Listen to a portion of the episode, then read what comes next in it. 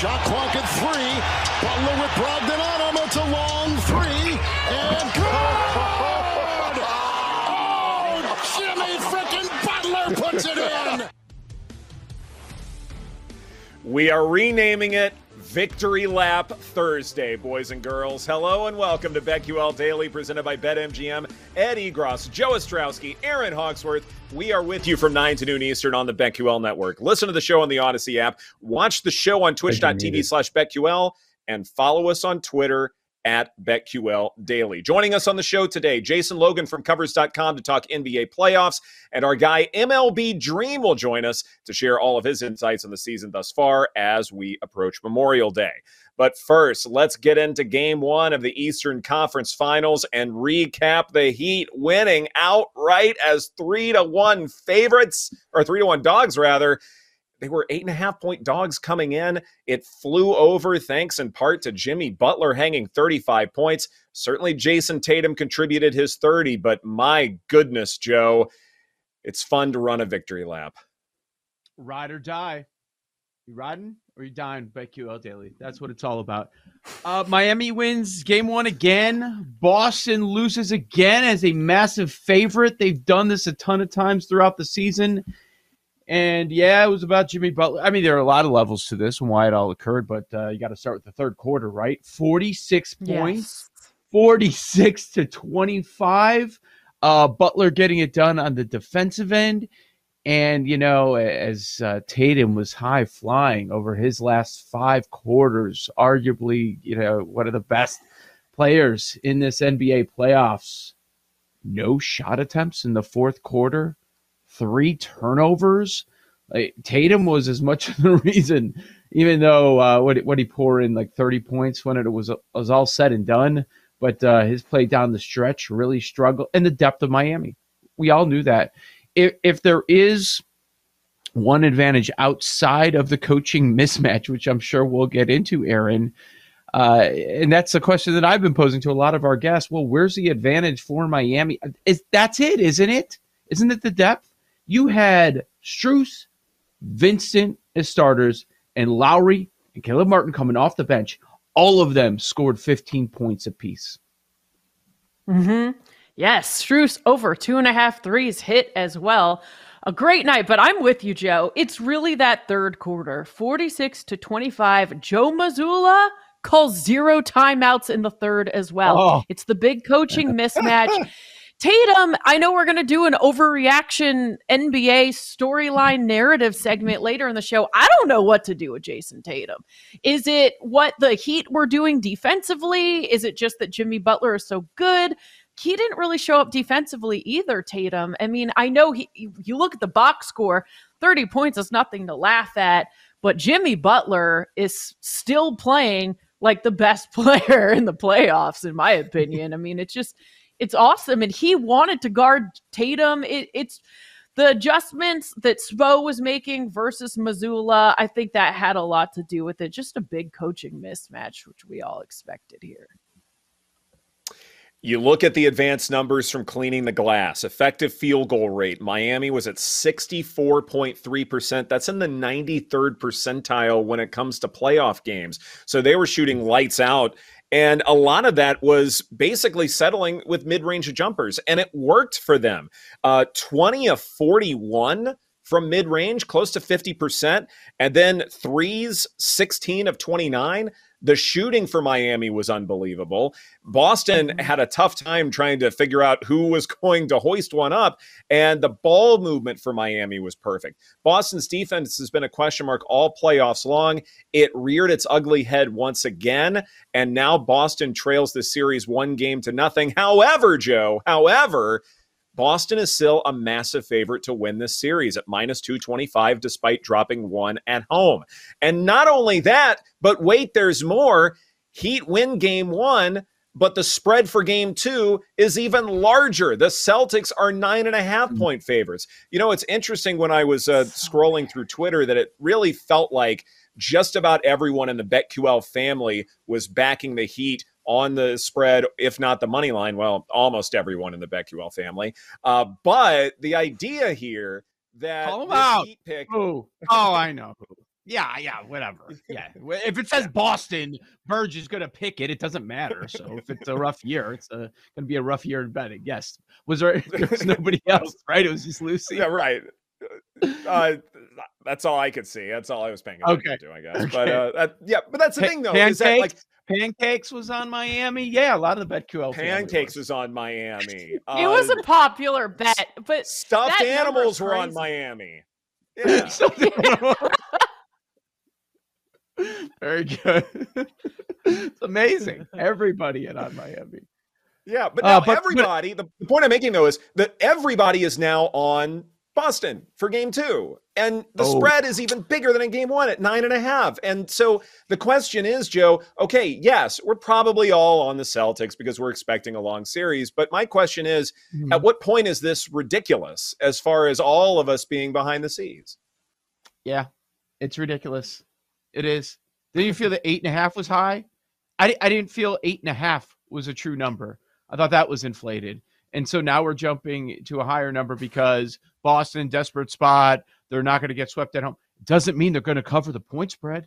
I mean, that's a wide range of outcomes. Yes, they can win and also not cover the spread. But it's fine because Joe Mazzulla kept telling us that they won three or four quarters. Joe. Score the final scoreboard is what matters. It really doesn't matter because you gave up forty-six points. And as Erin mentioned, you failed to call a timeout in the third quarter. Dude, that guy, his post-game pressers are highly entertaining. Like, he gets the bug eyes going. He will not stand for any, like, you can kind of pick up what certain writers, what their storyline is going to be on their blog or in the paper the next morning.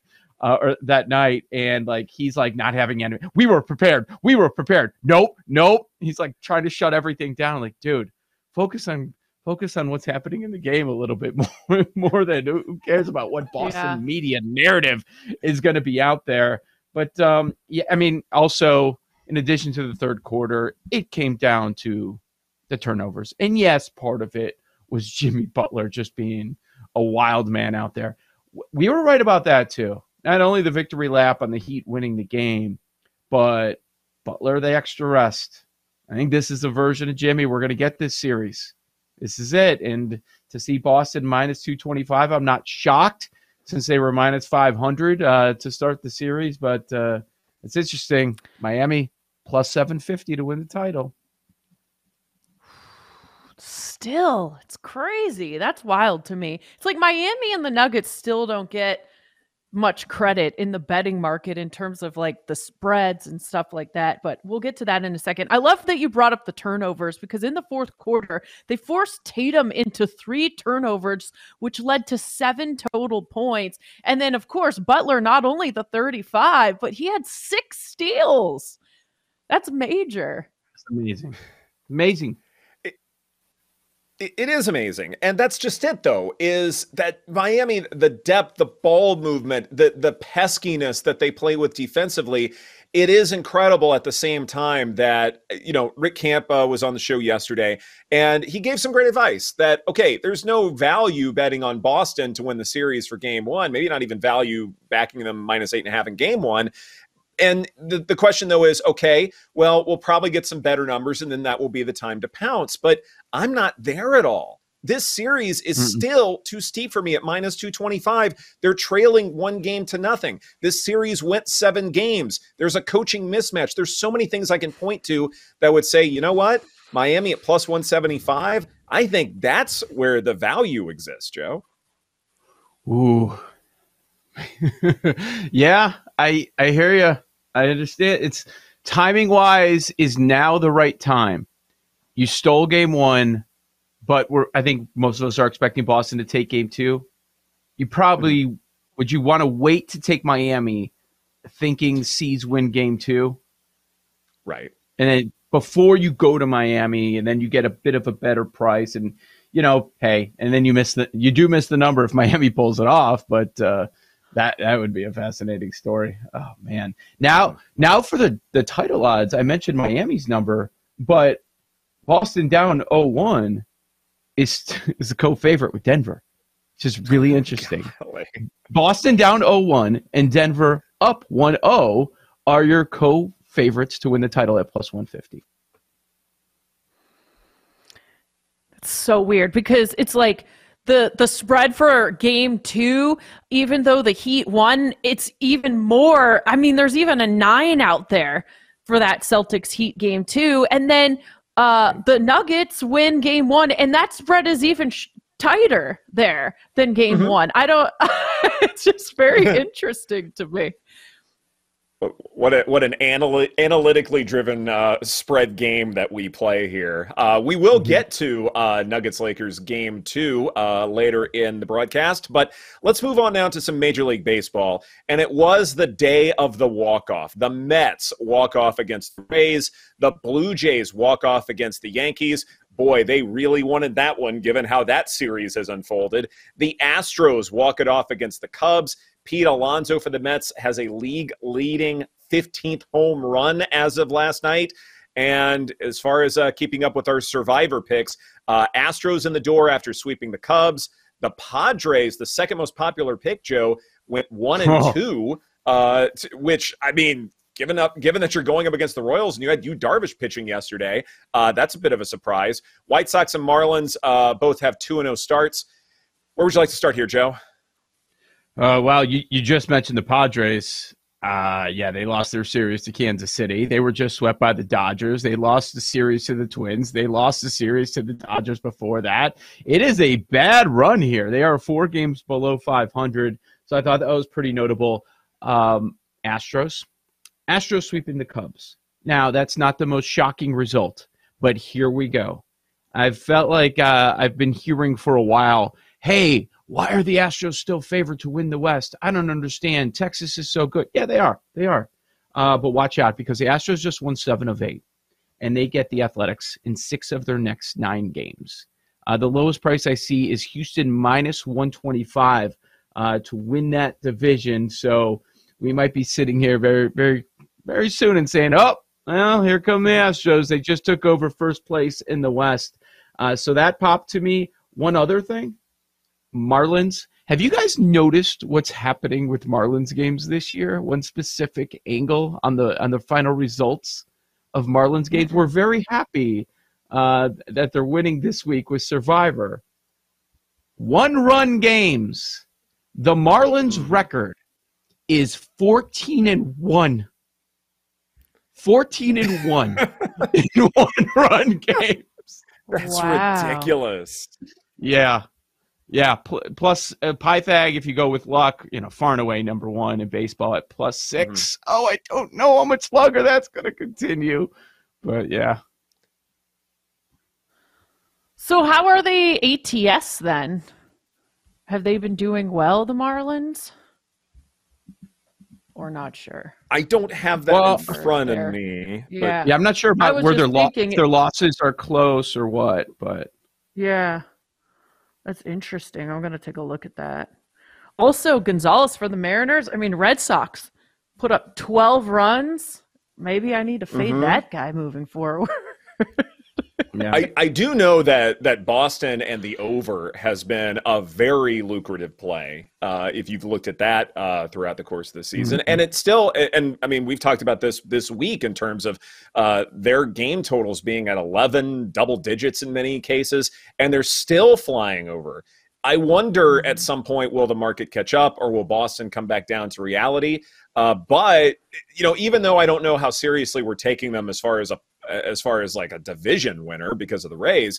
Uh, still, though, if that hitting continues to be as good as it's exhibited, they could very well make the postseason, and there may be value on them saying, yes, they'll get that last wild card spot. The run line records are actually very interesting. Interesting you uh, bring that up, Erin, because Miami has the worst run line record in baseball. The worst. Wow. At fifteen and twenty-eight, Mets right there at sixteen hey. and twenty-eight. And if you flip it, you look at the best, Washington, twenty-eight and fifteen, uh, covering the run line sixty-five percent of the time. Man. That's amazing. I guess because no this is BetQL Daily presented by. Be this good. Yeah, right. This is BetQL Daily presented by BetMGM. Coming up next, we look at Game Two of the Western Conference Finals between the, the between the Lakers and Nuggets here on this Victory Lap Thursday, right here on the BetQL Network.